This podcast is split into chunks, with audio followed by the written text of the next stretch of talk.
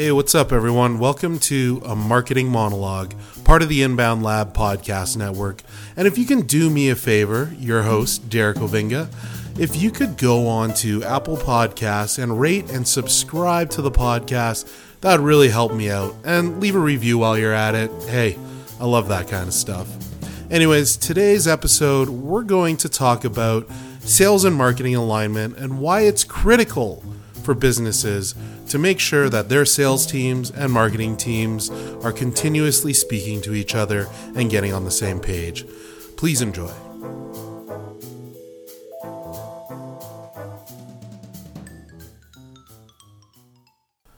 Many businesses have fallen victim to a lack of sales and marketing alignment. And that misalignment is costing businesses more than a trillion dollars per year. Okay, I may have made up that stat, but an actual stat from SuperOffice says that up to 60 to 70% of B2B content is not actually being used, and close to 75% of marketing leads never actually convert to a sale. Does that sound familiar?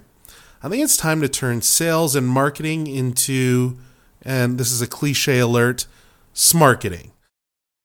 When sales and marketing are aligned, that can lead to a 32% increase year over year in revenue growth, 208% growth in marketing revenue, and 38% higher sales win rate. And those are sourced from the Aberdeen Group, Wheelhouse Advisors, and of course, MarketingProfs. So, how do you combine the teams for the greater good? Well, I'm going to talk about three ways to align sales and marketing. Now, we've seen it. Marketers spend countless hours and lots of money generating leads, but most of those leads are just trashed by sales. Sales immediately dismisses marketing leads as low quality, and then the blame lies with marketing for not generating quality leads. But it shouldn't be all on the marketing team, right?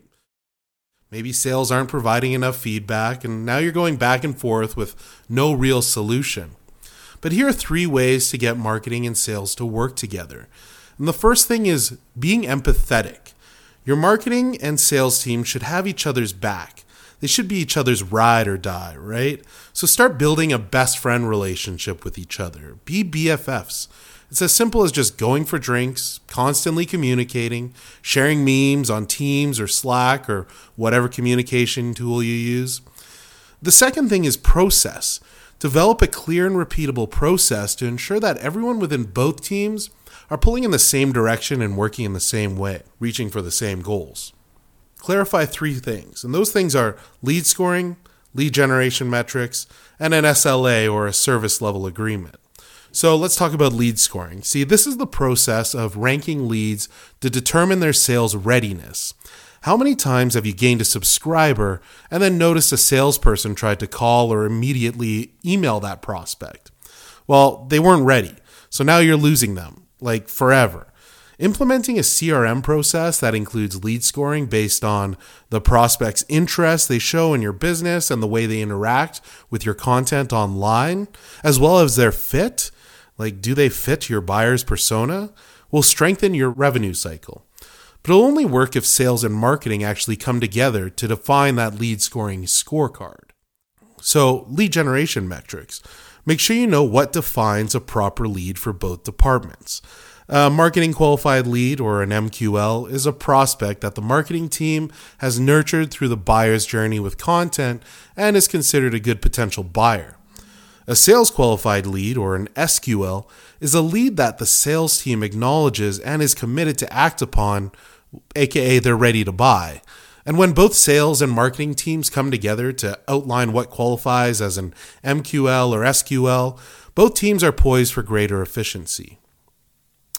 The next one here is feedback. It's essential for marketers to get a sense of what is working for sales. So it's important there's a bit of a feedback loop between both teams to help optimize any processes you have in place. Here's an example. Sales can say to marketing, hey, we got a great customer from here, so how do we get more of those? Or that helps the marketing teams optimize for those channels. And vice versa, we're getting some bad leads from here, so you can reallocate your marketing budget to other channels that are actually working better. So I want to leave you with this the sales and marketing, uh, the marketing mantra. Some say mantras are fluffy, but they work. To help Drive a culture where sales and marketing teams join forces for the greater good of the entire business. Use the following mantra Marketers, don't think about generating leads. Think about generating quality leads that sales can convert. And sales, your marketers generate demand. Share constant feedback with the team so marketers can do what they do best. Thanks for listening, and we'll see you next time.